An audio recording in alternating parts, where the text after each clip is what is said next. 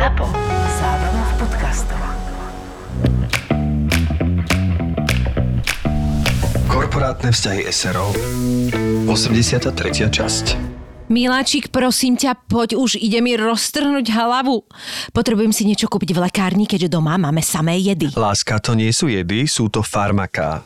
Normálne lieky proti bolesti. A viem, že teraz ich tvoja ubolená hlava vyhodnocuje ako najväčšieho nepriateľa, lebo bráni dieťatko, ale pamätám si časy, keď bol Ibáč tvoj najlepší kamarát a bola by si schopná za nej zabiť. Áno, pamätám si. To ma hlava bolela z toho zlého vína, čo sme pili. No prepoč, my dvaja sme nikdy nepili zlé víno, to zase áno? Len ty si občas nevedela, kedy stačí. Bože, to bolo strašne dávno, vôbec si nepamätám, ako vonia alkohol. Poď už. Ale dobré, nenaháňaj, lekáreň máme za rohom. Inak už si to mohla pokojne mať vybavené, veď kúpiť lieky zvládneš aj sama, nejdeš tam robiť predsa 5-kilový nákup. Vážne, Milko? Dobre, idem s tebou. Keby ti náhodou prišlo čudne ako naposledy. Už idem. Dobrý deň, ako vám pomôžem? Dobrý deň, potrebovala by som niečo na bolesť hlavy, až takú migrénickú. Aha, tak to vám môžem ponúknuť široký výber od brufénu, ibalginu, paralénu, panadolu, niekedy pomáha valetol alebo aspirín. Ak samozrejme nie ste alergická na kyselinu acetylsalicylovú alebo iné zložky. Viete, väčšinu z vymenovaných liekov máme doma, ale ide o to, že priateľka je tehotná. Aha, to som si vôbec nevšimla. Teda, to je milé, že ste taká taktná. Ako to myslíš, že je taktná? No akože si nevšimla, že si tehotná. Prosím? Luci, to je už dosť vidno. Akože som tučná ako slon?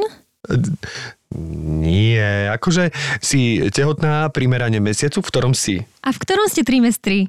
V druhom. Aj keď túto môj partner by podľa vzhľadu pokojne povedal aj tretí. Ale Luci, no tak... Tak vám môžem odporučiť väčšinu liekov s paracetamolom. Nemal by byť problém, ale ak chcete, radšej sa ešte poradte so svojím lekárom. Alebo lekárnikom. Prosím? Nič, to mi len tak automaticky vybehla tá zaužívaná formulka. Alebo sa poradte so svojím lekárom, alebo lekárnikom. Aha, takže dám vám nejaké lieky? Alebo skúste tmu, ticho a spánok? Najlepšiu kombináciu na migrénu? Viete čo, doma mám vrtajúceho suseda, psa a tohto vtipného muža. Takže sa mi to nepodarí, dajte mi pokojne ten panadol.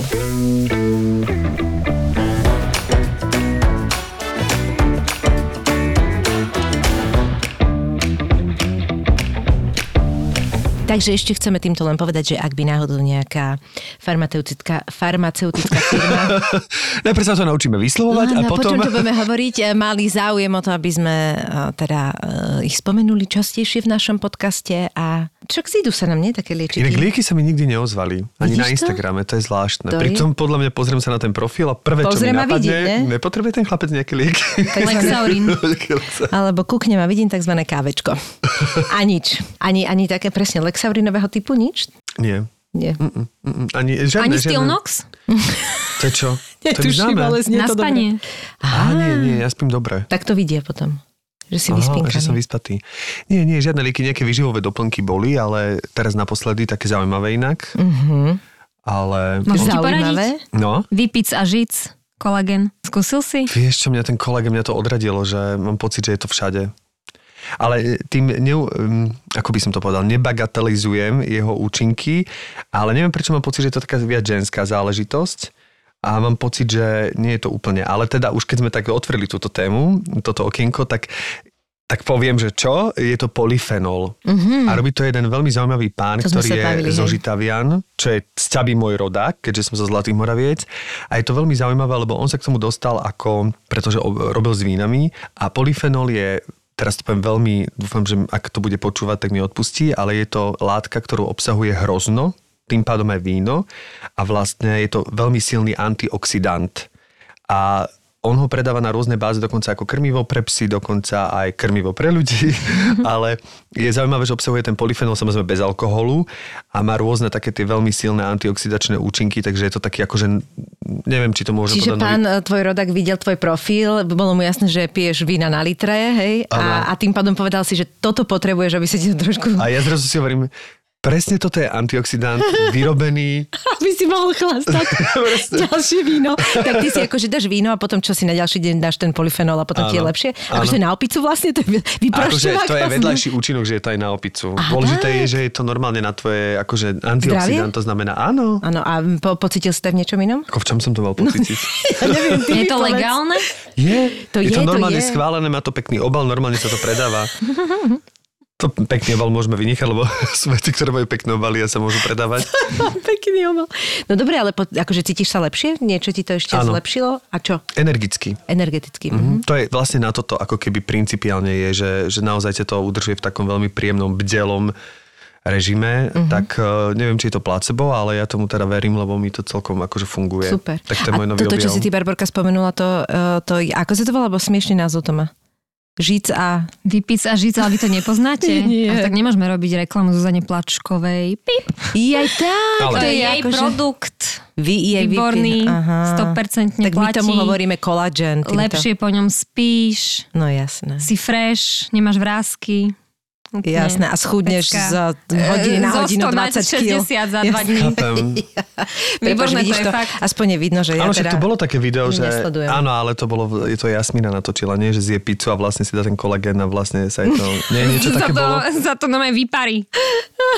Ani nestihne padnúť do brucha, keď si dáš vypiť za žic. Presne. Hneď ti to normálne zvrtaná. To ti to zázračne vyparí. Ja by som pribral ešte z kolagénu, takže... Ja mám pocit teraz, že jak sa vkedy si hovorila, že po 40-ke sa kúkneš na vodu a príbereš. Vieš, poznáte to. Vždycky, ja to máme pred 40-kou. Jasné. No, ale teda, aby sme sa vrátili, že prečo tu dneska sme myši? Ja, prečo tu dnes sme? My sme tu preto, lebo hostíme veľmi krásnu, mladú dámu. Áno, a je to, šikovnú. Prosím, pekne Barbaru Babsi Jagušák, Heribánovu Jagušák? Bez Heribanova. Áno, ty si iba Babsi Jagušák? Ja som iba Babsi Jagušák. Ale niekde máš ešte napísané, aby ťa rozpoznávali, že? Niekde už si to asi zruším, lebo sú s tým samé opletačky. Áno, sú. Aké opletačky? Á, tak ja neviem, už som 5 rokov vydatá a prijala som priezvisko môjho muža z Osenice, takže som na to hrdá, že som jeho žena a tým pádom, ako dobrá submisívna žena, už nechcem používať. Že teraz nepopieraš všetko, za čím si stojíš. Nie. Proste mám rada moje nové priezvisko a novú identitu. Spomenula teda, drahý je z Osenice, z tejto časti? Áno, z tohto regiónu. Lebo vy ste zistili, že máte niečo spoločné so Števkom. Áno, lebo vlastne my sme sa bavili o tých menách a ja som teda Barbaru nechciac oslovil Barborka, za čo sa takto verejne ospravedlňujem a absolútne chápem, že jedno písmenko mení celé meno. Ja ako Martinovič, ktorého volajú Martinkovič, Martisovič, Martarovič, Martvonovič, Martinec, Martinák a tak ďalej. Viem, o čom hovorím. Dáme battle, lebo ja som Jergušák, Jaguščák, Jugušák, Juhoslavič, všetko možné. Pani Juhoslavič. Takže absolútne rozumiem, ale jediné, čo som si teda, nie že jediné, ale tvoje priezvisko som si zapamätal, pretože som si spomenul na moju spolužiačku alebo konškolačku Juditu Jagušákovú z Konzervatória Topoľčian, ktorú týmto pozdravujeme a ty si mi vlastne prezradila, že... Je to moja švagrina. Chápeš, aký je tento svet malý. Je to úžasné. A to som si myslel, že Senica je ďaleko, vieš? Nie až tak. Ale to Slovensko je malé. Čiže a ty sa s ňou teda poznáš, hej? Akože ste v nejakom kontakte? No. Tak je to moja rodina. Ešte videli sme sa párkrát. Nie, my sme vo veľmi dobrom vzťahu a máme sa veľmi radi a často sa vídame. Býva v Prahe. Aj žije v Prahe so svojím manželom, ktorý je Pražák, takže vždy, keď je príležitosť, ideme do Prahy. Jasne, takže vy ste ty dva ako... Jo, my pořád táhnem na Prahu, víš, ako... Přesne, a teď ako když tam ste, tak nemusíte platiť to ubytko, že jo? Je to moc prima, oni tam bydlí při letní. Při letní, ale je při letní to milujú. My to tam hodne máme rádi, je tam technické muzeum, taký zemědělské muzeum. Hele, je tam letka, kafe. Je tam kafe, letka, je to hodne hipsterská, hezká čtvrť. Ja to, hele, to je moje najobľúbenejší čtvrť v Praze, ako když chceš vedieť, ako. No, tak hele. Taký dobré mluvíme česky, ne? Velice dobře, mne by neobsadili. Tak pozdrav Juditu, pozdrav. A venuje sa niečomu z oblasti umenia, že ostala pri tom, alebo sa venuje niečomu úplne inému? Venuje sa, teraz je na materskej, má 2 detičky malé, 2 synčekov a predtým pracovala v rôznych startupových firmách a venuje sa e-commerce a takému užívateľskému rozhraniu web stránok. Dobre. Čiže veľké veci. Dobre. Akože nie úplne tradičné na ženu. Lepšie. Také aj ty. Myši, ty vieš všetko. Minule som čítal o takom, že odber a uchovanie púpočníkovej krvi pre vaše dieťa. Čo je to? Ide o to, že pri narodení dieťaťa je možné odobrať a uchovať púpočníkovú krv. Obsahuje bunky, ktoré majú veľký potenciál pri liečbe závažných ochorení. Okrem nej je možné uchovať aj tkanivo púpočníka a placenty. To je zaujímavé. A presne toto som ja, Števko, urobila pre svoje dieťa. Máme uchovanú púpočníkovú krv. Úžasné na tom je, že to môžeš využiť aj pre súrodenca. Bunky majú jedine vlastnosti, nie sú ovplyvnené žiadnymi získanými chorobami, liečbou či starnutím a máš okamžitú dostupnosť v prípade potreby. To vážne? Všetky informácie sú aj na pupočníkovakrv.sk. Je to vlastne dar pre dieťa na celý život. Môžem niečo dodať? Pupočníkovakrv.sk.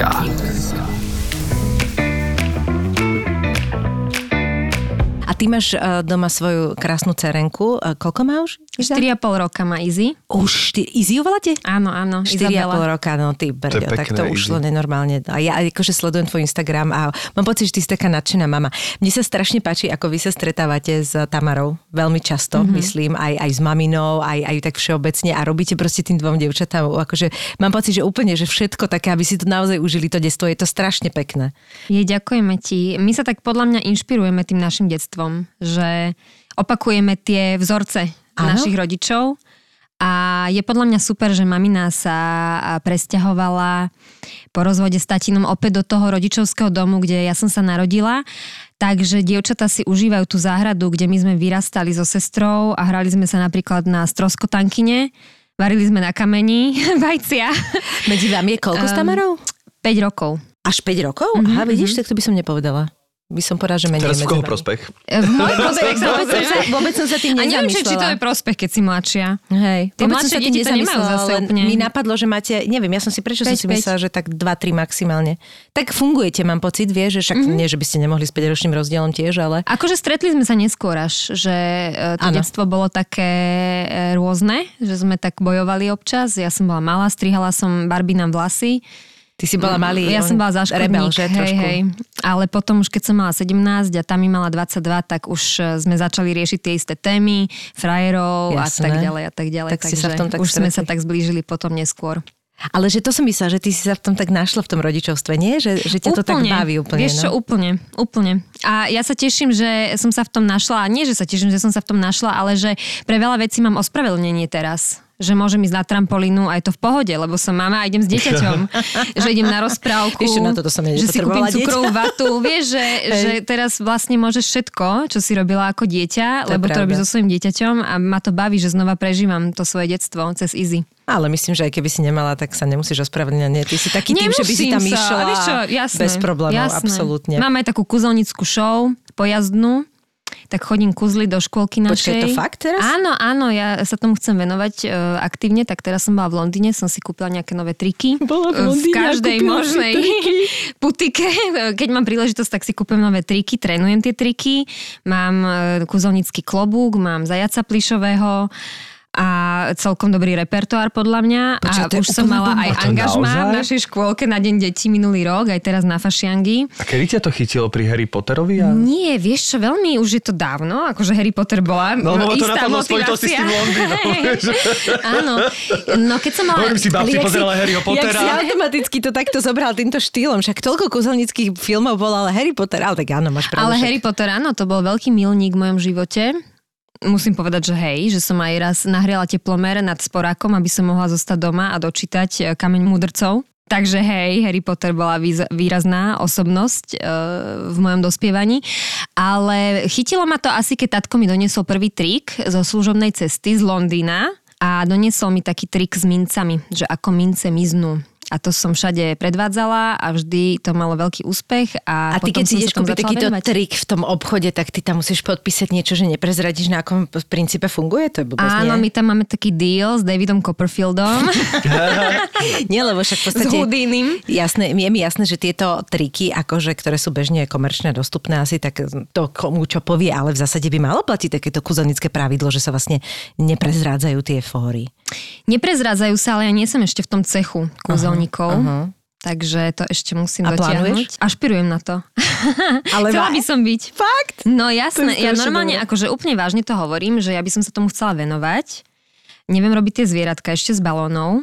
No, a tak to nie je úplne. Ale vieš, balóny nie, ale to vyhráš úplne, akože hej, ja rozumiem. Neuznávam balóny, nie som moc ekologické, že niečo iné by som radšej. Expert je Talostan na to, ale mám pocit, že akože je to zaujímavé, ale mám pocit, že to není úplne kúzlo. Ešte myslím, nie, že to je dovednosť. To je dovednosť. No, zmysluť mince je kúzlo. Premiestniť sa je kúzlo. Vyrobiť z balóna zajaca je dovednosť. Teda aspoň je to tak vnímam. Keď sa Babsi bude vedieť premiestniť, tak ju beriem na všetky oslavy. Dobre. Tak ja normálne vás tu pozývam na tú moju show. Ja mám aj svoje umelecké meno. A v ktorej je to škôlke, aby sme vedeli? Je to škôlka hviezdičky. Máme teraz náhradný termín, lebo tá fašiangová show nevyšla. Kvôli rôznym zdravotným problémom. Dostal COVID. No, takže budem mať ešte tú show fašiangovú a kľudne dojdite. Škôlka hviezdičky. Počkaj, ale ja potrebujem, je moje najobľúbenejšie, či už zo srandovnej akože pohľadu, alebo takého je vlastne ten stôl, kde sa reže. Ja to milujem. To je super, no. Jak ti odreží tie nohy a ukáže ti tie dve polky a ty vieš, že tam je niekto totálne skrčaný. Také to nemám. Ja mám také drobné, hej, že ja som taká pouličná skôr. A čo ešte okrem tých mincí? Veľa vecí. Kvetiny mám, že vyťahuješ? Levitujúca zápalka, levituje na karte tá zápalka. Á, mám veľmi dobré. A niečo, uvidíme, že niečo si priniesla v tomto batúšteku? Nedoniesla som si, lebo ste mi nepovedali, že budem mať takúto šancu. Jaký som tu chytil zrazu. Niečo si donesla do batúštika?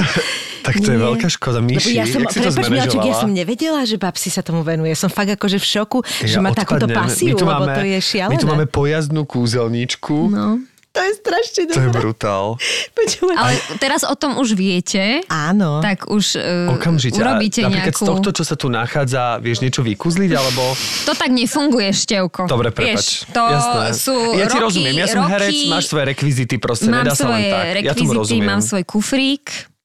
Máš takú tú nekonečnú šatku napríklad, čo neustále vyťahuješ? Šatku, áno. Šatka mení farby tá moja. Áno. A kvety, také, čo sa vyťahujú z bandoléro. Áno, bandoléro. Bandolera nemám kvety, ale ja mám veľmi rada kartové triky. Uh-huh.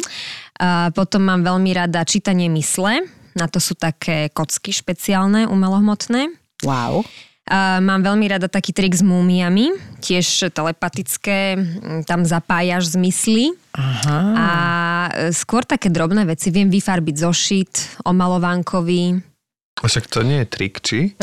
To je tak, akože listuješ v ňom a zrazu je vyfarbený, vieš? Takto, lebo vyfarbovať je jasné. Že najskôr vidíš prázdny zošit, potom vidíš obrysy omalovanok a potom vidíš vyfarbený zošit. Wow. A to takže sa všetko stane v priebehu pol minúty napríklad. Takže už máš také tie kúzelnícke prsty a ruky, že už začínaš byť taká rýchla, že sa učíš aj tieto... Hej, aj trénujem tieto iskou zväzkou, vieš, idem si s tými prstami. Zobratie pozornosti, hej, povedzme si, čiže je to o tom a musíš lúskať veľa, vieš, ukazuješ. Je tvoja diváčka, že aj ťa prosí niekedy, že mám ísť práve nejaké kúzlo? Alebo no ona ich prezrádza, ona je úplná svička v tomto, vieš, lebo ona už to pozná, že ako čo funguje, ja to niekedy aj doma si trénujem. Čiže a tak, ju to už nudí? Nenudí ju to, ale už minule ma prezradila, že mám falošný prst na palci. To bol prúser z toho. To je úžasné. Že robíš pred kamarátkami, malými jej, vieš, takú... Tá mama má umelý palc. Ježiš, deti sú v tomto naozaj až kruto úprimné. Ja si spomínam teraz úplne z iného súdka, ale neviem, či som to aj nehovoril, že hrali sme predstavenie Vyšla hviezda nad Betlehemom. A hrala tam moja kolegyňa Marika Kečkešová s takými drevenými bábkami. Ona tie bábky aj sama navrhla, aj sama ich vyrezala, aj sama ich vodila. Čiže naozaj akože úžasné, krásne. A teraz mala takého anielíka a hrali sme to pre deti. A teraz ona hovorí, že počujte ľudkovia, počujte, Vyšla hviezda nad Betlehemom. A teraz animovala toho anielíka a vpredu sedel taký chlapec, ktorý celý čas sa díval, že či je akože, či je v poriadku. Ona sa tak k nemu snažila sa to tak zlomiť. A teraz prišla k nemu a tak ho pohľadkala tou akože ručičkou, tou pacičkou tej bábky a malý povedal, že nudíš ma. My sme mysleli, že nedohráme. To je hrozné. Sú nároční diváci. To je hrozné, no. Ty o tom vieš niečo, nie? Vieš o tom svoje. Ja musím povedať, že pre deti až tak nehrávam. Svojho času som niekedy hrával, ale je to veľmi náročné. A obdivujem všetkých, ktorí to robia, lebo ten dospelý, aj keď sa zabudne, alebo keď mu odíde pozornosť, tak to nie je tak vidno. Ale to dieťa hneď svojou nonverbálnou komunikáciou vlastne dá najavo, že sa nudí a je to veľmi ťažké udržať tú pozornosť. Akože naozaj, že to je niečo neskutočné. Takže a teda úplne... obávam sa, že dnešným deťom o mnoho viacej, no, lebo veľmi rýchlo im odchádza pozornosť. Áno, áno, že byť animátorom dnešných detí je veľmi náročné.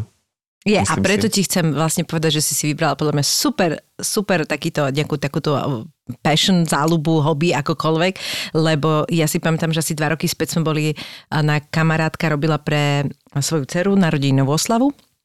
A áno, bolo to ešte pred covidom, alebo som teraz spomínala, že sme boli pokojní na tej oslave, bolo všetko v poriadku. Bolo tam veľa malých ľudí a doniesla tam takéhoto kúzelníka a ja musím povedať, že ja som sa tak z chuti zasmiala a ja som vlastne celý čas pozorovala a fotila tie deti a to bol koniec sveta. To je proste, to sú také tie otvorené ústa, vyvalené oči a taký ten neustály úsmev a strašne sa chceli zapájať a strašne sa smiali a on bol naozaj komický a mal proste ten klasický červený nos a tú parochňu a fakt bol super a potom robil aj teraz zvieratka s balónom, ale robil také úplne blbosti, ktoré mi ani neprišli, to ani nebolo až tak, že o kúzlach, ako o tom, že jednoducho dokázal zabaviť tie deti a pritom to boli naozaj, že nebolo to náročné v zmysle toho, že teraz musel vyťahnuť neviem akú modernú vychytávku alebo niečo.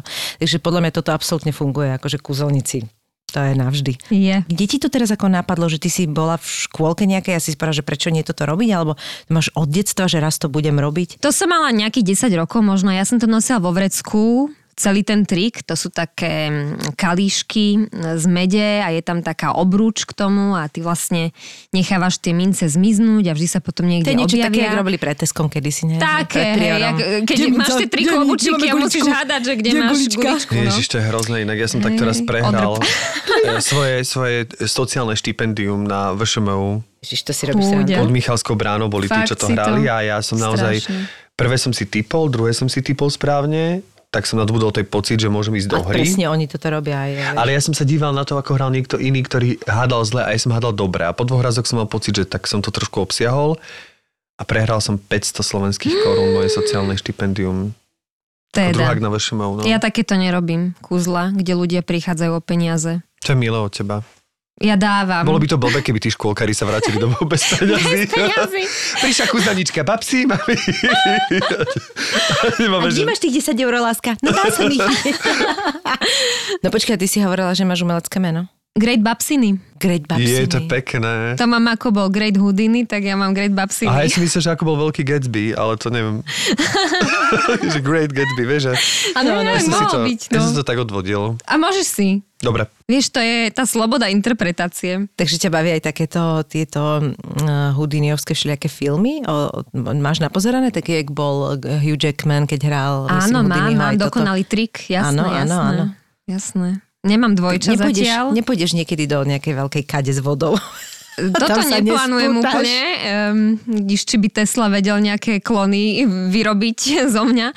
Ale hej, akože podľa mňa sú super tie triky, keď máš dvojča, tak sa veľa dá vecí spraviť. Len nemám. Ani ja nemám. Myši. Ale nevadí. Neviem. Nevieš o tom. V živote sú rozhodnutia, ktoré keď človek urobí, tak sa potom chyta za hlavu, že ja idiot. Narážaš na moje tetovanie, alebo ako? Nie, tvoje tetovanie je... Pekné? Áno, to je to slovo. Ale potom sú aj rozhodnutia, ktoré nikdy neoľutuje a vďaka tomu sa mu potom zmení život, ale že úplne. Števko, jednoznačne do tejto kategórie radím rozhodnutie ísť do Excimeru a podstúpiť laserovú operáciu očí, pretože to, že ja ťa teraz vidím naozaj ostro, je len vďaka tomu. Mm-hmm. A ak by sa dal vrátiť čas, rozhodnem sa rovnako. Ja sa ti nečudujem, pretože Excimer je totiž najdlhšie pôsobiace laserové centrum na Slovensku. Fungujú tu už 29 rokov. A vykonali 95 000 zákrokov, čo je najviac na Slovensku. Ale aj v strednej Európe. Na lekárov v Excimeri sa môžeš na 100% spoľahnúť. Majú totiž, dobre vidím, viac ako 20-ročné skúsenosti a v Excimeri pracujú už od začiatku. Zatiaľ vidíš dobre, ale vieš, vek je svinia. No a čo je dôležité, že s kódom ZAPO 250 máte teraz od nás zľavu 250 € na laserový zákrok. Ešte vy potom, keby si to chcel využiť, tak to nie je na šošovičky, hej? Excimer je líder vďaka technike a skúsenostiam. No, neboj sa. Uvidíš, že to bude super rozhodnutie. Keď uvidíš. Akože uvidíš. Vidíš, čo myslím? Áno, ja to chápem. Poďme teraz na trošku takú vážnejšiu tému, lebo ty si za posledné uplynulé dni, kde sa svet zmieta v novej katastrofe po covide, sa začala zaoberať veľmi peknou vecou a ste založili takú, ako to nazveme? Je to občianska iniciatíva a umením zamier. Prepáč, že sa vždy pomýlim, neviem, aký to ešte rozdiel medzi presne združením a iniciatívou. A potom sú ešte neziskové organizácie a potom sú presne občianske združenia. Je to veľa. Iniciatíva nemá žiaden štatút, tak by som to možno povedala, že zatiaľ je to len v takej rovine, že sme dobrovoľníčky a oslovujeme ľudí. Nemáme ani účtovníctvo, dičo, ičo, nič takéto, nie sme neziskovka, ani občianske združenia. Čistá kešovka sme, presne. A presne to bol zámer. Ale transparentná kešovka. Čistá transparentná kešovka. To je... Takže toto muselo vzniknúť zo dňa na deň, predpokladám. A vzniklo. Bolo to hneď, aj tak ako vlastne sa to spustilo celé. Áno, vzniklo to 24. februára vo štvrtok. Večer. A počas dňa, čiže niekoľko hodín potom, ako sa začala invázia ruských vojsk na Ukrajinu. A dali sme sa dokopy také nadšenkyne umenia, nadšenkyne občianskych iniciatív. Ivana Šateková, vytvarnička Tero Abaffi, Zuzka Bobíková zo Slovak Fashion Council, Katka Janáková z Blue Gallery, a Nina Gažovič z aučnej spoločnosti Soga a ešte Zuzka Pacáková z Bielej noci. A dali sme sa dokopy a vznikla taká WhatsAppová skupina, že poďme niečo spraviť, musíme združiť umelcov, chceme pomôcť, chceme, aby aj umelci sa vyjadrili svoj názor. No tak sme vymysleli názov Umením zamier. Chceli sme, aby to bolo niečo pekné, mierumilovné, niečo láskyplné, nie že proti vojne alebo proti agresii, proste zamier, láskou zamier, umením zamier. Čiže z tej pozitívnej stránky na to išli stránky. Áno, presne, z tej pozitívnej stránky, lebo my veríme na silu myšlienky, silu emócie. A v priebehu niekoľkých dní, 4 dní sme dali dokopy online aukciu, ktorá prebiehala na www.soga.sk, čiže cez aukčnú spoločnosť Soga, a zapojilo sa viac ako 100 umelcov z celého Slovenska. Vizuálni umelci, grafici, fotografi, dizajnéri, sochári, proste všetky možné odvetvia, umenia, všetky možné žánre. No a včera sme ukončili túto online aukciu po týždni a podarilo sa nám vyzbierať viac ako 71 000 eur. To nemyslíš vážne? Pre Človek v ohrození, pre neziskovú organizáciu Človek v ohrození, ktorá pomáha v týchto dňoch na slovensko-ukrajinskej hranici, a z týchto peňazí pravdepodobne sa bude stavať útulok pre utečencov a ďalšie iné veci. Hmotná pomoc bude smerovať z Človeka v ohrození pre utečencov, takže som strašne šťastná, že toto sa nám podarilo vlastne celé zrealizovať za niekoľko dní. A mali sme tam skvelých umelcov, ktorí sa zapojili, všetci samozrejme bez nároku na honorár. Takže sa dražili diela od Doroty Sadovskej, Erika Šileho, Erika Bindera, od Andrea Dubravského, tak úžasné mená sme tam mali, aj teda Boris Hanečka, Lenka Sršňová, Miška Bednárová, Palo Dendis, čiže tí najväčší dizajneri textilní, odevní na Slovensku. A mnoho ľudí sa nám ešte potom hlásilo, že by tiež chceli prispieť, ale už sme to nevedeli obsiahnuť. A teraz by sme chceli pokračovať v iniciatíve tým, že spravíme ešte predajnú výstavu. To som ti práve chcela povedať, že podľa mňa je veľmi dobré, že v tom pokračujete a že idete cez takéto neziskovky, ktoré už majú nejakú skúsenosť, pretože to je vždy na začiatku tak, že všetci chceme pomôcť, lenže táto situácia neprejde len tak. A tých utečencov už som čítala, že v Košiciach už to kolabuje pomaly. Áno, že sú na prahu humanitárnej krízy. Absolutne, čo sa dalo očakávať. A vieš, ako to je. No, na začiatku sa to dá, prvé týždne to všetci riešime, chceme pomáhať, ale už keď to s nami bude takto dlho a zrazu zistíme, že pritom my sme veľakrát v podstate len transfer, hej, to Slovensko, ale áno, napriek tomu to bude podľa mňa ťažšie. A samozrejme ľudia sa vracajú späť do života normálne, akože stále ho žijú, čiže už sa tým nebudú chcieť toľko zaoberať, ale toto tam bude stále prebiehať. Čiže kopec takýchto iniciatív vzniklo, ale podľa mňa sa treba obracať na tie združenia, ktoré s týmto robia roky a vedia, že ako to pokračuje. Presne tak. Čiže podľa mňa je to super. Čiže vlastne ako potom budete pokračovať teraz, že čo predajne nejako budete fungovať? By sme urobiť predajnú výstavu, lebo nie všetky diela sa vydražili, tak tie, ktoré sa nevydražili, by sme chceli posunúť do tej predajnej výstavy, takže hľadáme priestor, hľadáme ďalších dobrovoľníkov, lebo my všetky sme mami a všetky máme full-time joby a ja som strávila na tej iniciatíve celý víkend minulý, že sme proste nahádzovali do tabulky, kto čím prispieva, potom sa to celé komunikovalo cez rôzne kanály, PR som riešila, tlačovku, takže musíme nabrať trošku do toho týmu ľudí, nejakých dobrovoľníkov, veľa ľudí nám aj pomohlo. Hlásili sa nám, že nám spravovali Instagram alebo prišli na tlačovku pomôcť s prezenčkou novinárov a proste rozdávali vlajočky, rozdávali sme také stužky, modro-žlté, nám vyrobili študenti z VŠMU, takže úžasný tím sa dal dohromady. Úžasné, na tejto dobe je to, že sa to naozaj dá urobiť zo dňa na deň. Áno, áno. Ten internet a tie sociálne siete, to je proste aj mobilná komunikácia tak urýchľuje veci. Je to skvelé, je to skvelé. Ako hovoríš, tá emócia je veľmi silná ešte stále. Sú to 2 týždne, odkedy ten konflikt vypukol a práve si myslím, že je veľmi dôležité zotrvať, lebo tá pomoc bude potrebná ešte ďalší ešte rok, možno 2, možno 3, takže aj ľudia, ktorí teraz sú ochotní pomáhať, tak ja len dúfam, že im to vydrží, lebo budeme to potrebovať najbližšie mesiace veľmi intenzívne a potom tiež intenzívne. Uvidíme, ako sa to celé vyvinie. My samozrejme by sme boli najradšej, keby sme už nemuseli robiť žiadnu zbierku, keby ten konflikt sa skončil, ale... Aj keby sa teraz skončil, tak to už... aj tak proste potrebujeme tým ľuďom pomôcť, ubytovať ich a nájsť im nejakú novú prácu, nové uplatnenie, integrovať ich do spoločnosti. Tak som veľmi rada, že sa toľko ľudí zapojilo, no a ideme sa tomu venovať ďalej. A teším sa na tie ďalšie výzvy, ktoré prídu. Mne sa ako veľmi páči, že ono to hlupo znie, ale v tomto prípade si naozaj myslím, že najlepšie je prerozdeliť peniaze tam, pretože veľa ľudí tam chodilo aj osobne a nosilo vlastne k hraniciam množstvo vecí, čo samozrejme na začiatku bolo veľmi potrebné, len to sa potom stane to, že vlastne je veľký problém z toho, že sa to musí nejako organizovať. Zrazu tam nie sú ľudia, ktorí to môžu organizovať, zrazu tam sú tam ľudia, ktorí musia organizovať stany, hej, že tam vlastne ako keby vzniká celá taká infraštruktúra tých ľudí, čo je veľmi komplikované, lebo väčšina z tých ľudí samozrejme má svoju prácu, čiže tieto organizácie sú podľa mňa najlepšie dostať peniaze a oni si to vedia prerozdeliť, lebo tak, viem si predstaviť, že tam 1583 tričiek, veľa ľudí to pochopilo, akože... Ako smetisko, že toto si musíme úplne otvorene povedať, ja som videla fotografie... Flitrované šaty a podobne. Flitrované šaty, sandále, vybijané so zirkonmi a rôzne takéto vtipnosti, takže aj to je zaujímavé, že niektorí ľudia si urobia zo zbierky smetisko a tak nejak sa vyvinia z toho, že nejdeme to riešiť inak, ale vytriedíme staré plesnivé periny.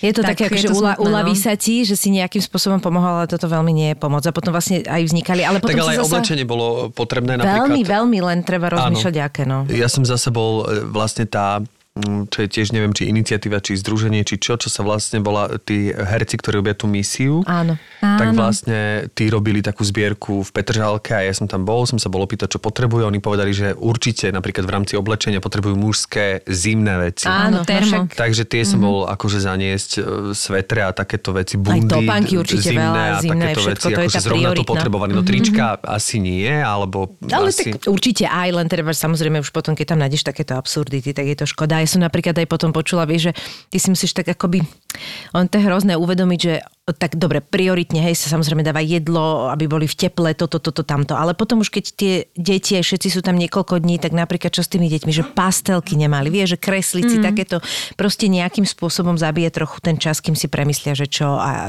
vlastne, že čo ďalej, no. Takže tie peniaze sú podľa mňa úplne najlepšie, keď tie organizácie vedia, ako to prerozdeliť. No, tak krásny počin.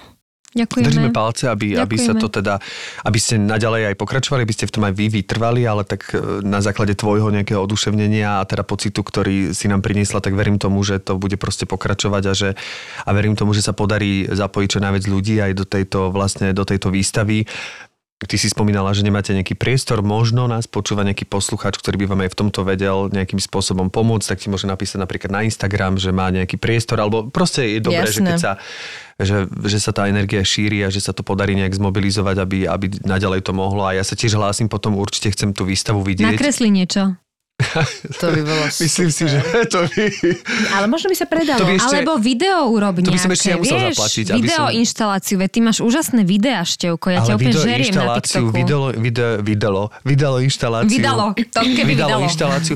Takto, ja som absolútny výtvarný antitalent, to treba povedať. Ja viem nakresliť trojuholník a štvorec. Už pri kruhu je to otázne, či je to kruh. To znamená naozaj, ja som zaspal ešte v škôlke, keby si videl moje kresby, tak si myslím... O to viac mám chuť niečo vidieť. Počúvaj, to najviac fičí teraz vo svete. Ja naozaj neviem nič nakresliť. Normálne, že nič. Akože vôbec nezveličujem. A ja som sa pokúšal. Skončilo to, keď si spomínala svoju dceru. Ja som mal takto teda sestrinicu, ktorá už medzičasom má 18, ale mala 4,5 roka. A ja som jej kreslil, ona si poprosila vlastne, že chce líštičku. Tak ja som naozaj sa zatvoril do tej detskej izby, naozaj som si zobral taký obrázok líštičky a naozaj malý princ Števko. A naozaj som vlastne, ako keby nechcel som to obkresliť na prvú, tak som išiel normálne, že podľa tej líštičky. Akože mal som ju pred sebou, ale to ona nevedela, že to mám pred sebou tú predlohu, potom som jej to priniesol, ešte som sa jej tam podpísal, napísal som jej venovanie a ona sa rozplakala pol hodinu, pretože povedala, že to nie je líštička. Vidíš to. Keby si išiel z hlavy, že to nie je líštička. Dokonca povedala, že to nie je ani zvieratko, to, čo som nakreslil, takže toľko to, no. Čiže vlastne spôsobil si traumu aj sebe a jej odvtedy. A nemaluješ odvtedy. Nemalujem, lebo naozaj, ja si pamätám, že jak sme malovali také, že zimná príroda, takéto ešte na základnej škole, že sme nakreslili sneh a takých pánačikov, také tie ručičky, tak tam som sa zastavil. Že to bola, akože to bol vrchol mojej tvorby. Ale neviem, zasa, pozor, musím ti povedať, že toto sú jedny z najtežších obrázkov. Naozaj, to vždy tak vyzerá, lebo postava všeobecne sa veľmi ťažko maluje. A moje dieťa napríklad má z toho strašnú frustráciu, lebo ona aj chodí na výtvar, jeho baví malovať. On zbožňuje dinosaurov a on normálne proporčne dinosaura vie veľmi slušne zvládnuť. Príde presne k obrázkom typu nakreslite zimnú krajinu. Zimná krajina je hrozné, to je najhoršie zadanie. To si doteraz pamätám. Všetky tie malé postavičky, on ja neviem kresliť. Matuško to nevie hoci kto proste, akože nakreslí malé deti hrajúce sa, sankujúce sa. Že to je jedna najťažších vecí. To je problém nakresliť, akože.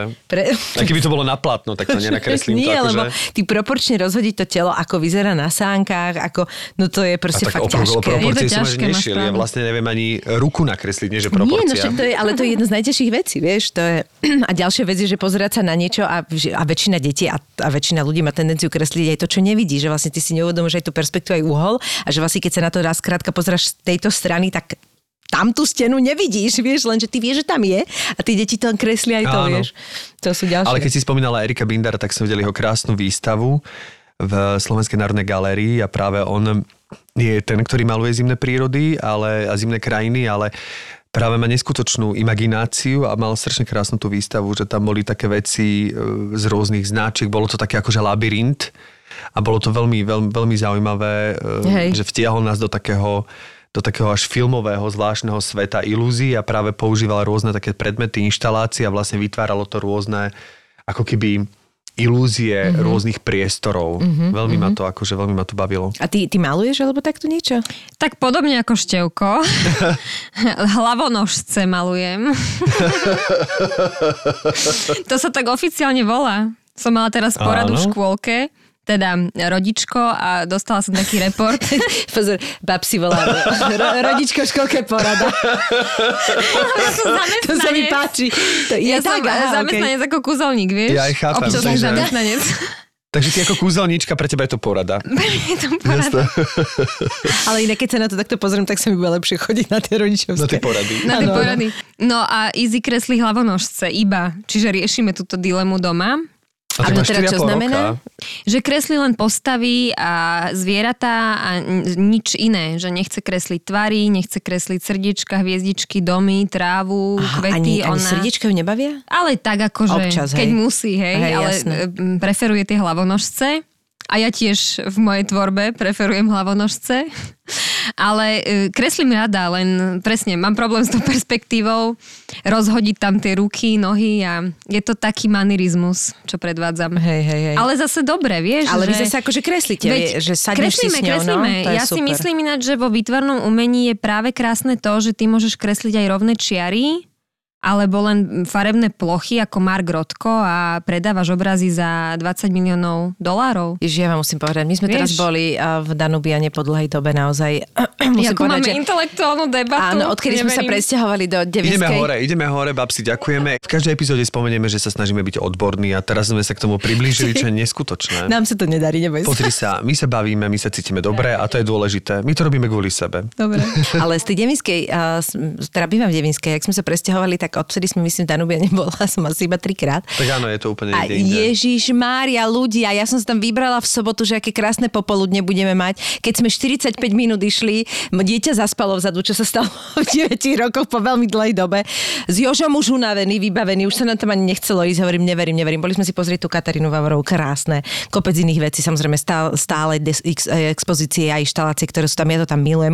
Už len to, že samozrejme tam fúkalo tak, ale cítiš sa ako na dovolenke. A boli tam nejaké nové obrazy, presne takého toho abstraktného typu hodenie vedra o plátno a Matúša tak postavila, tak toto už keď môže byť v galérii, mami, tak už hocičo, ja namalujem, zhodnocoval týmto spôsobom a presne mi hovoril, že čo sa mu zdá absurdné, že je v takejto galérii a čo teda môže byť. Išla som sa došťať. Super to bolo, super. Mal myslím, že robíme srandu, ja som natočil niekoľko videí v tej Danubiane, ale je to naozaj, milujem ten priestor. Hej. Ale presne som videl takú nejakú inštaláciu takého vedra a vedľa toho bol hasiaci prístroj. Takže ježiš, to je neuveriteľné. Ktoré teraz vlastne je? Ináč, o tomto, keď hovoríš, tak taká smiešná krupobytka. Joseph Beuys, taký jeden umelec, konceptuálny, rakúsky, raz vystavoval v MoME a boli to odpadky a jemu to tam nejaký upratovač normálne, že upratal a vyhodil. To je smiešné. A bolo to všade proste v novinách a úplne, že všade, že Josefovi Beuysovi, známemu rakúskému umelcovi, vyhodili odpadky, inštaláciu. Bože, to je perfektné. Takže aj takéto srandy sa dejú. No. Ježiš, ja som videla fantastickú takúto výstavu v Rudolfíne asi pred 3 rokmi a to bola, zabudla som, jak to bolo niečo trees, neviem čo, a boli tam také tie presne, kde vibrujúce stromy, akoby s takými lampičkami a tam boli hrozne krásne inštalácie a polovica z nich vyzerala ako odpadky presne a to bolo tak geniálne, neviem si predstaviť, že by takto normálne prišiel upratovať a dal to na bok. Ale mal dobrý zámer. Dobrý zámer mal, no. Dobre si robí svoju prácu. Ani ho nemohli vyhodiť vlastne. On nebol platený o to, aby ohodnotil tú výstavu, on je platený o to, aby upratal priestor, tak ho upratal. No. Akože podľa mňa mal by byť povýšený na hlavného upratovača. Ale bol to dobrý bas zase, vieš, že no, to je hej, taká to storka, hej. Že to sa rozpráva už 20 rokov. Ale v týchto galériách sa stále niečo stane, že tam niekto niekomu niečo dokreslí. Alebo... Ježiš, to je také staré už? To je staré, Joseph Beuys, ani neviem, že či žije ešte, to je veľmi staré. A on už vtedy takéto robil inštalácie z odpadkov? Také bol on pokrokový, ako Marcel Duchamp s tými jeho záchodmi a pisoármi. Ale to viem. To je perfektné. To je perfektné. No ale tak to je jaká krásna recyklácia, keď si to zoberieš. Urobiť je vlastne z odpadu pekné. Ešte umenie je... Podľa mňa super, takto by sme to mali robiť. Skládky na Slovensku vydražiť za 10 miliónov eur, nech si to niekto odvezie, nejaký zberateľ francúzsky, nie? Presne ma napadol francúzsky. Jak by sme to vyriešili, ten problém s odpadom? Absolutne. To bolo super. A pozor, oslí mostík. Ja som to chcela, ale dobre. No, dobre, tak poď ty. Takže už keď, môžeme to rozdeliť. Dobre. Takže keď už sa venujeme vlastne tejto téme, tak potom sa ťa chceme opýtať, Miši. Že ty sa vlastne takýchto všelijakých iniciatív a ekovecí, už takýmto vecem sa venuješ veľmi dlho, čiže táto iniciatíva, ktorú si teraz začala, čo sa týka invázie na Ukrajine, tak vlastne úplne z iného súdka, ale stále si takáto... Ako iniciatívna, presne, že ja si pamätám... Iniciatívna občianka. Občianka. Keď sme boli v Milome Slovensko, alebo kde, tak ty si tam vtedy prišla, lebo tam je vždy ten host a rozpráva nejaké zaujímavosti. A babsi, dnes s tebou, keď som bola v Milome Slovensko, ale bez teba ešte vy, tak si tam bola pozvaná ako host a hovorila si presne o tom, že napríklad nášatstvo, aké množstvo vody sa minie a mne tam... Teda ja som veľa už o tom vedela, napriek tomu zase padla sánka. A toto je vec, ktorej sa ty venuješ ako dlho. A ja som tam išla za Fashion Revolution. Áno, to bolo vtedy toto, hej. Fashion Revolution. Dám taký úvod, dobre? Ja som členkou Za Slovensko už 8 rokov a je to hnutie, ktoré vzniklo po páde textilnej továrne Rana Plaza v Bangladeši. Bolo to v roku 2013, pri tom nešťastí zomrelo 1100 ľudí, tých zamestnancov továrne, ďalších 2000 sa zranilo, proste bola to obrovská ekokatastrofa, oni tam šili oblečenie niekoľkých fast fashion značiek, no a vtedy vzniklo to hnutie a to hnutie má za úlohu dostať viac transparentnosti do módneho priemyslu, etický prístup a viac udržateľnosti. a ja som sa stala členkou hneď ako toto hnutie vzniklo, ako prišlo na Slovensko. A tým, že som aktívna aj v rámci PR Fashion Life, tiež také naše modné, taká modná platforma na Slovensku, ktorá podporuje lokálny dizajn a lokálnych dizajnerov, tak mi to prišlo ako také veľmi pekné prepojenie a začala som sa týmto témam venovať, lebo som vždy bola taká aktivistka, že vždy ma strašne hnevalo, keď sa niekde dialo nejaké neprávo a keď ti ľudia trpeli, že mám taký proste vnútorný pocit, že by ľudia nemali trpieť a že by sa malo pomáhať tam, kde je to potrebné. A robím aj podcast o udržateľnosti, áno, takže tak sa mi to pekne akumuluje počas života a strašne ma to baví. Mňa paradoxne bavia také veci, ktoré vôbec nie sú zárobkové. Vieš, že ja kebyže... kebyže z toho máš aspoň euro za jeden rozhovor, tak už si bohatá. Kebyže som rentier, tak robím len veci, ktoré nie sú zárobkové. A tak tam som vtedy prišla do toho Milujem Slovensko z Fashion Revolution a je strašne smutné, ako sa ten modný priemysel týka nás všetkých a aký je špinavý. Je to vlastne druhý najšpinavší priemysel na svete. O tom sa zvykne tak hovoriť, že v súvislosti s tými emisiami, aj s tým, ako sa farbia látky, ako sa pestuje bavlna, ako tam tí ľudia žijú v tých továrniach, čo všetko musia tam pretrpieť.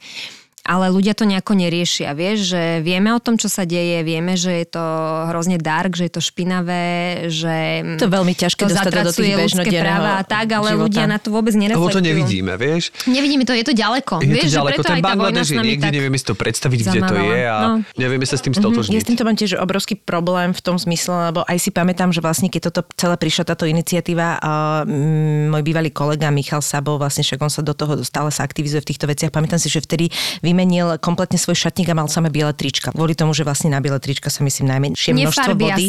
Nefarbia sa, čiže tam je to akoby najekologickejšie, stále je to veľmi špinavé, hej, to vieme.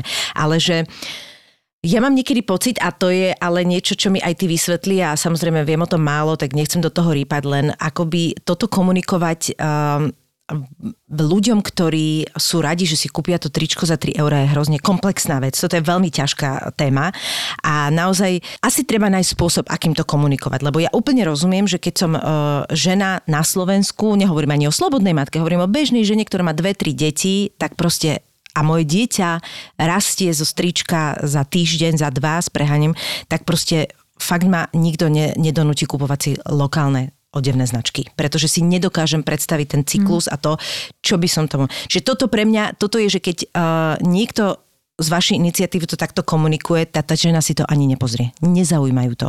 Pretože... Ja to chápem, jasné. Vieš, ja to chápem, inak. Ale sú second handy. Vieš, že tie alternatívy máme. Kebyže teraz nenakupujeme ďalších 20 rokov, tak stále je dostatočne veľa oblečenia, aby sme sa všetci vedeli obliec. Vieš, ale tam ide o tú trendovosť. Ale myslím si, že naše mami tak fungujú. Prepáč, že už dlhodobo, že viem, že keď jeden z nás vyrástol, tak potom dostal vlastne od bratranca veci a tak ďalej, že myslím si, že toto tie ženy slovenské ako keby takto v rodinách sa to dedí a tak ďalej, čo tiež podporujú tú udržateľnosť, čiže aj toto je riešenie. Ale práve preto, že prišla vlastne fast fashion a ty vlastne to, čo sme vždy si prežívali, že ja som mala veci po mojom bratovi a aj to tak vyzeralo, hej, lebo som o 4 roky mladšia a som dievča. Tak vlastne zrazu je tu tá možnosť kúpiť si to, čo chcem ja, za dostupnú cenu, vieš, čiže vlastne to je niečo, čo sa zasa dlhodobo vyvíjalo, pretože sme boli socialistická krajina, nemali sme, čiže títo ľudia teraz majú tú potrebu si toto všetko akoby vyplňať a do toho príde tlak, že ale toto nerobte, je to veľmi komplikovaná téma, vieš, že je to strašne ťažké po strašné množstvo stránok, čiže áno, sú second handy, len zas vieš, že tá komunikácia je veľmi náročná, čiže vlastne akoby, a to je to ďaleko, ľudia trpia, vieš, no aj my trpíme, vieš, to je, ak teraz tiež máš na Ukrajine vojnu a nejaká pani ti povie, že čo my naši dôchodcovia a slobodné matky, vieš, akože splietajú sa hrušky s jablkami, ale ja to zase tiež chápem, lebo keď sa pozriem na jej strasti každodenného života, tak chápem, že nedokáže ešte zabrať a do toho celého pribaliť ešte proste problémy niekoho iného, aj keď je to neporovnateľná vec, vieš. Jasné, veď ja to nechcem nejako akože pretláčať ľuďom, vieš, tú ideu, že treba nakupovať lokálne a udržateľne a draho a tak ďalej. Ja si to uvedomujem, tiež mám dceru a tiež rýchlo rastie a tiež dedíme veci po chlapcoch a dievčatách. Pri tých deťoch je to inak dosť jednoduché, že tam vieš veľmi dobre dediť a tam veľmi dobre funguje ten kolobeh medzi mamičkami, že sa tie veci navzájom nejako tam cirkulujú. Ale ja si myslím, že my vieme kreatívne pristupovať k móde. Upcycling je super napríklad. Upcycling je super, sekače už nie sú také. Že máš košelu napríklad pánsku a ušiješ z nej dámske šaty. Napríklad. Okay, to je chápem. Upcycling, že dáš nejakej starej veci úplne nový look a nedowngradeuješ tú kvalitu, lebo recyklácia je, že znižuješ kvalitu niečoho, lebo to recykluješ, ale upcyklovanie je, že ako keby dodáš hodnotu tomu produktu. Tým, že to pretvoríš na niečo iné. Takže mne sa páči práve tá kreativita, ktorú ponúka aj upcyklácia, aj hľadanie tých alternatív v tom modnom priemysle a úplne ale súcitím s ľuďmi, ktorí sa tešia, že si môžu kúpiť niečo v zlave.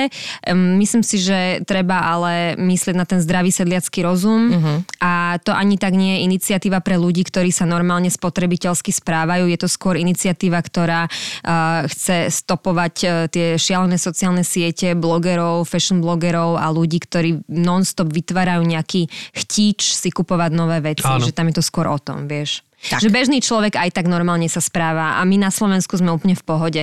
Tie štatistiky, aj keď my spomíname, tak sú väčšinou z Ameriky, také tie úplne dých vyražajúce alebo z Anglicka. Áno, typu, že ľudia na jeden post musí mať vždy nové oblečenie. 100 kg oblečenia ročne alebo tak, že sú také rôzne štatistiky, však nebudem sa tým teraz zaoberať, ale že my na Slovensku sme podľa mňa dosť ešte pri zemi. Lebo ja napríklad, ak mám nejakú addiction, tak mám tendenciu mať, že proste som si všimla, že mi nové oblečenie urobí na krátku dobu radosť, hej, že tiež to mám tak, že si niečo kúpim, je to menej a menej, chvála Pánu Bohu, ale a tiež som došla na to, že naozaj, že kúp si kvalitnejšiu vec, dlhšie to vydrží, aj keď nemám vždy úplne tú istú skúsenosť, ale áno. Ale vlastne potom zistím, že ja napríklad v tej skrini mám veľa oblečenia, ale to sú, že ja ich mám, že roky. Ja tam mám proste niektoré veci fakt, že tým, že sa o to starám, o to oblečenie, ale trebárs to nenosím tak často, lebo ho mám viacej, tak ja zistím, že ja tam mám veci, ktoré mám normálne, že 14-15 rokov. A oni sú v stave, že sú nositeľné, hej, že nejde z toho ešte prach, že do toho treba sa to rozsype. A to nie je také zlé, vieš, akože že vlastne dobre, možno mám toho viac, ale ja to naozaj akože... A potom posúvam veľakrát, oblečenie posúvam. No. Ja tiež posúvam oblečenie, aj darovávam oblečenie, aj tak ďalej. Len ja napríklad mám najväčší problém s tričkami, lebo také, že košele, to mám zopár a to nosím iba akože na mimoriadne veci, ktoré, čiže ja mám košele naozaj 10 rokov a vyzerajú v pohode, lebo vlastne nekupujem si nové košele, lebo do telky idem raz, dvakrát do roka niekde sa usmiať a to mi stačia tých 10 košiel môžem takto točiť a ešte minimálne 5 rokov, ak nie ďalších 10 mi vydržia. Takže v tom nevidím problém. Nohavice, tam je otázka kýl, že ako sa veľmi cítim, tam je to samozrejme niekedy hold. Už niečo teraz vieme, že ideš do šnúrkových, rozumiem. Teraz idem do šnúrkových, tým pádom je to dlhodobejšie, ale to len kvôli tomu, aby to, napríklad toto mi vydrží dlhšie, lebo vlastne je tam gumička, ale... Nosíš elastiaky. Ty si vlastne krátka, dobre. Tepláče a elastiaky. Ale tie trička, toto vždy riešim, lebo ja mám, teraz, jak som sa stiahoval, som si uvedomil, že ja mám toľko tričiek, pritom akože naozaj si kupujem, no neviem to úplne spočítať, možno by som bol prekvapený, ale naozaj 2-4 trička ročne, viac určite nie, lebo ja nie som, napríklad, ja som typ, ktorý vyhadzuje peniaze na víno, jedlo, cestovanie. Ja mám málo kedy chuť sa dobre obliecť, ale to teraz nehovorím, že to je dobré alebo zle, proste každý máme na niečo. Pre mňa napríklad 20 eur za tričko je veľa, 20 eur za víno není veľa. Proste... Máš priority. Áno, mám priority. Niekto by povedal, že preboha 20 eur víno, či sa zbláznil. Akože nekúpim si ho denne, ale 20 eur za tričko je proste veľa. Ale to som chcel povedať, že potom tie trička zostarnú. Ja ich samozrejme používam do posilky, na tréningy, alebo na také, že keď idem na divadelnú skúšku a tak ďalej.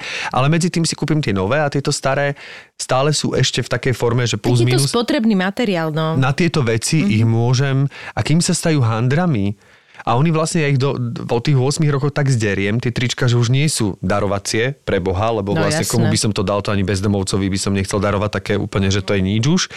Tak, ale kým sa stanú ešte handrami, že ich použijem ako handru nabiť, tak vlastne ešte sú tie 2-3 roky a vlastne sa mi kopia. A neviem, čo s tým mám robiť. No vyhodiť to. Vyhodiť. Akože môžem ísť teraz do legislatívnych vecí, ale neviem, že či vás to bude zaujímať. Nie, povedz. Lebo textilný odpad ešte stále nie je riešený ako samostatný odpad, že nedá sa separovať ešte teraz v Európskej únii, ale už boli také iniciatívy, už to malo byť dávno, teraz je to posunuté na rok 2025 a textilný odpad je veľmi dobrý izolant, čiže to je vlastne výborná komodita a aj na Slovensku máme firmu v Senici z hodov okolností, ktorá robí čo povie? SKTex, ktorá vie recyklovať textilný odpad a vyrába z neho izolanty na domy alebo do štúdií. A vyzerá to ako rozhlasových. Fields? To je ona, tá firma, lebo ja som teraz v rámci Postavdom za sestrom sme boli s jednou našou, myslím, že ona je dokonca výtvarnička, scenografka, neviem, niečo takto a proste ona robí krásne veci, robí z filcu. Ale na to vlastne, aby nemala taký odpad z tohto drahšieho materiálu, využíva presne toto, túto firmu, asi zrejme, lebo mám pocit, že je naozaj iba jedna, ktorá vlastne spracováva takto textil, ono to vyzerá jak filc a vlastne je to aj ty tapacír do aut a takéto. Tak. Perfektne to vyzerá a ona vlastne na tom si urobí akoby vzor a potom robí až toho filcu, lebo inak by ju to strašne veľa stálo. Je nadšená. Tým samozrejme aj tento materiál sa dá použiť na to, čo používa, len nie je to až také kvalitné, lebo nemá to takú dlhodobú udržateľnosť. No a odpadla som, že takto niekto robí a že je to slovenská firma, podľa mňa to je super. A takto si to predstavujem, lebo viem, že najväčšie kopy vlastne odpadu sú z oblečenia, myslím, nie? Je to tak. Je to tak, no. Tak to sú celé také v Atacama desert, alebo teda na púšti Atacama. Neviem, či to je Chile teraz, alebo Mexiko, tak tam sú miliardy tón oblečenia. Chile. Nikde to, nikomu to nepatrí, to je...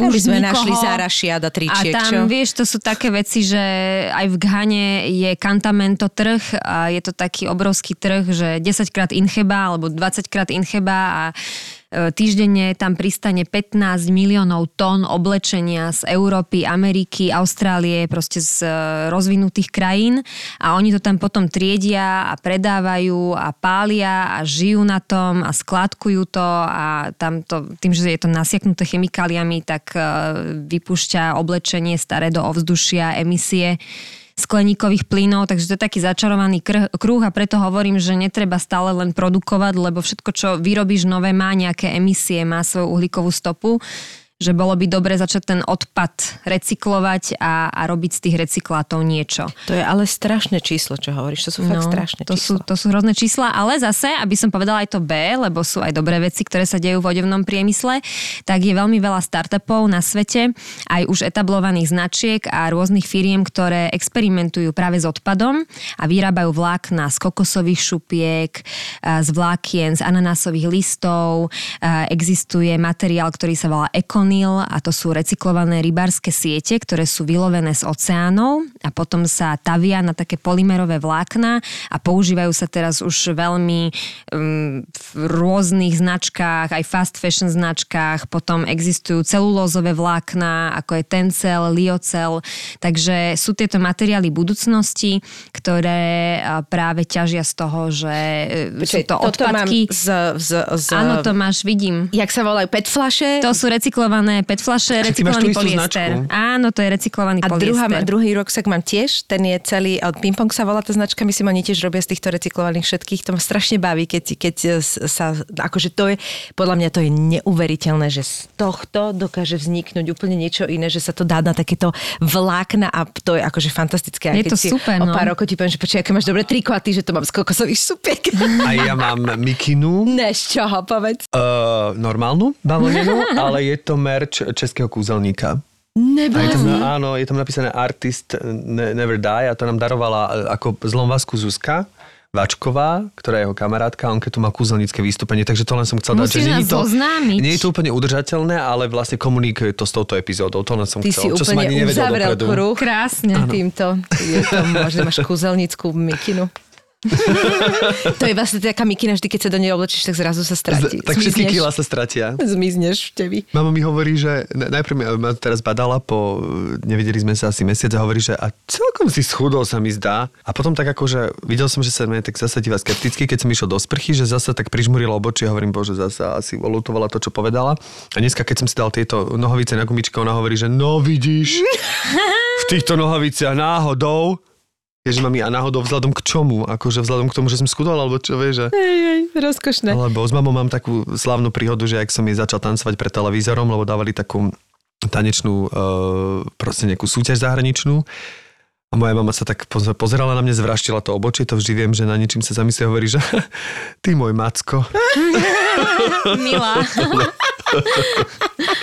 Milá mama. Teraz mi pomáha v rámci stolárov a iných vecí. V rámci stolárov, vykladania tovaru, komunikácie s kuriérmi a tieto veci, na ktoré ja úplne moja nervová sústava nie je dostačujúca. Ale hlavne má aj názor na vkus, ktorým si to zariadiuješ celé. Nie je to vždycky najlepšie úplne tieto, keď vlastne pripustíš tých rodičov, aby ti ešte stále hovorili do takýchto vecí, tak to je zábavné. Ale tak ja som zvedavý na jej názor, má dobrý názor, je dobrý vkus. Samozrejme, že tak je to mama a syn, že niekedy sa dostaneme do takého, že už toľko nehovorila, to je, ale presne je to otázka toho, že koľko... Už toľko nehovor. Ale, no, že koľko si, ale ja ju mám veľmi rád, proste ľúbim svoju mamu. Ja som taký mamičkin maznáčik. takže moja mama môže mi hovoriť, čo len chce. Jasné, to je super. Tak takto by som sa spýtala, že Babsi, a tvoje plány do budúcna v rámci tvojho ekozmýšľania sú nejaké? Si dobrá HRistka, kde sa vidíš o 5 rokov. Ja takto nerozmýšľam. Veď to je dobre. Ja tak rozmýšľam, že čo bude zajtra, ak vôbec. Čo bude dnes. Lebo my žijeme v tak nevyspytateľnom, turbulentnom svete, plnom rôznych záležitostí, aj príjemných, aj nepríjemných, že ja som už vzdala nejaké plánovanie. Aj ma to COVID naučil, že kašli na to, že ono je to aj tak jedno. Aj život s dieťaťom ťa naučí, že dnes je dobré, zajtra je sopel a nejdeš do škôlky zase 10 dní, takže ja vlastne vôbec neplánujem. Pravdu, že vlastne ja som vždy sa, jak nás tie knihy motivačné učili, že žite zo dňa na, akože nie žite zo dňa na deň, ale skôr v tom zmysle, že uvedomujte si tu a teraz, tak vlastne posledné... Žite zo dňa na deň z ruky do huby. Motivačné knižky. V zásade, prekladne to bolo takto. No a vlastne k tomu sa chcem presne dostať, že vlastne to nie je ani tak otázka výberu, ale že vlastne ty zistíš, že inak to nejde. Aspoň to ja presne, aj to, že my nie sme tu sami, vieš, ja mám manžela, ja mám mamu, otca, sestru, netier, švagrovcov, Juditu Jagušákovú, proste veľkú rodinu a keď sa čokoľvek zomelie a stane, tak ja chcem tu byť pre nich, takže vôbec nezáleží na tom, že čo ja chcem a ako ja to vidím. A strašne mi materstvo dalo facku, lebo ja som bola egoista jak svinia a mňa to tak zmenilo, že som zistila, že vlastne už teraz som na tej opačnej strane. Čiže si spektra. Ego zamenila na eko. Som eko a ešte som aj totálne, že iným veciam sa venujem ako sebe. Že na tomto by som možno chcela pracovať, že viac akože myslieť na seba a viac na svoj oddych. Ja si niekedy myslím, že je to tiež otázka výberu toho, že ak ťa robíš šťastnou, to, že sa venuješ ostatným, samozrejme to neznamená seba úplne popierať, tak je to podľa mňa v poriadku. Aj to je ďalšie taká vec, že zase máme na seba taký strašný, ja neznášam tieto presy, ktoré vychádzajú z tej doby a spoločnosti, lebo je dôležité sa o seba starať a je to super. A minul som si takého, že či ja som viac v strese toho, že mám pocit, že neoddychujem a nevenujem sa do sebe, alebo toho, že mi niekto hovorí, že by som to mala robiť, vieš? Mm. Ale mňa napríklad tiež veľmi teší, keď druhým pomáham. Ja to mám proste v DNA, ja to tak mám, nie je dobré, je to pre mňa priorita, je to prvé, čo mi napadne. A to neznamená, že ja si nenájdem na seba čas, hej, ale ak to robíš, ak je ti to prirodzené, tak asi ti je v tom dobré, vieš. Ale chcela by som ísť na tú kozmetiku, vieš. Aj, no tak to áno, ale zasa kozmetika to nájdeš čas. A nechty som si dala urobiť pred 3 týždňami po 3 rokoch a úplne som bola napíchaná z toho, že som išla z tej Billy a tam boli tie Tajvanky alebo odkiaľ sú ja, že bože, idem, že teraz moja chvíľa, idem na tie nechty gelové, čo ja vôbec... Bola si jak moja kamoška, že dajte to do lampičky a ona, že to palí a nepalí. Vieš, že ja vôbec nerosím gelové nechty, ale tak som túžila po tých nechtoch, že tak som chcela mať pekné nechty, lebo furt si ohryzujem a mám proste tie zádery. A nie si doma ten typ, čo si to robí sama. Nie som a ja mám ohryzené nechutné nechty, úplne vyzerám dezolátne niekedy a tak som si povedala, že nemôže jedna dáma takto vyzerať, že idem si dať tie nechty urobiť a strašne sa z nich teším, ale zase sú už úplne vyrastené. A podľa mňa, keď budem niekde na špičke, tak sa mi to poodlamuje a zase budem na 3 roky vybavená, ale potom mala som ten pocit. Pídi, uľabíme. Mala som ten pocit, vieš, bolo to super. Stalo to za to tá polhodina. No vidíš. No. Babsi, strašne veľmi pekne ti ďakujeme. Ďakujem. Bolo to super. Omračila si na svojim kúzelníctvom a toto, že teraz aj sme sa dozvedeli. Ktoré ovládaš, aj držíme teda palce vo všetkých aktivitách a iniciatívach, ktoré proste, neviem, slovesa mi vypadávajú, ale ktorým sa venuješ. To je to slovesové. A teda, ale prajeme ti, aby v zátvorke si popri tom našla čas aj na iniciatívu samej seba. Áno. Aby si si našla aj čas na projekt, na iniciatívu Babsi a aby si jej niekedy v rámci tej iniciatívy dala spraviť nechty alebo čo len potrebuješ, lebo treba si robiť aj takéto drobné radosti. Aby to skutočne bola great Babsiny. Ďakujem vám veľmi pekne, bolo to veľmi výživné stretnutie s vami a teším sa, že som mohla hovoriť o veciach, na ktoré sa ma ľudia nepýtajú. Že vy ste vo mne otvorili teraz tú pomyselnú pandorinu skrinku, ale v takomto najlepšom slova zmysle, takže ďakujem vám za to, že ten rozhovor bol veľmi originálny a neotrepaný. To si veľmi vážim.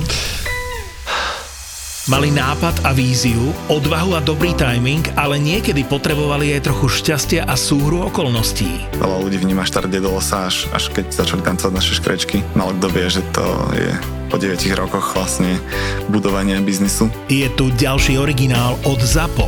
Podcast Mentalita Foundra. Len founder CEO mohol urobiť to, čo on urobil teraz s Facebookom, s tým Meta a nikomu inom by to neprešlo. Tim Cook v Apple toto nemôže urobiť, lebo on nemá tú odvahu a nemá ani takú dôveru od shareholderov ako founder.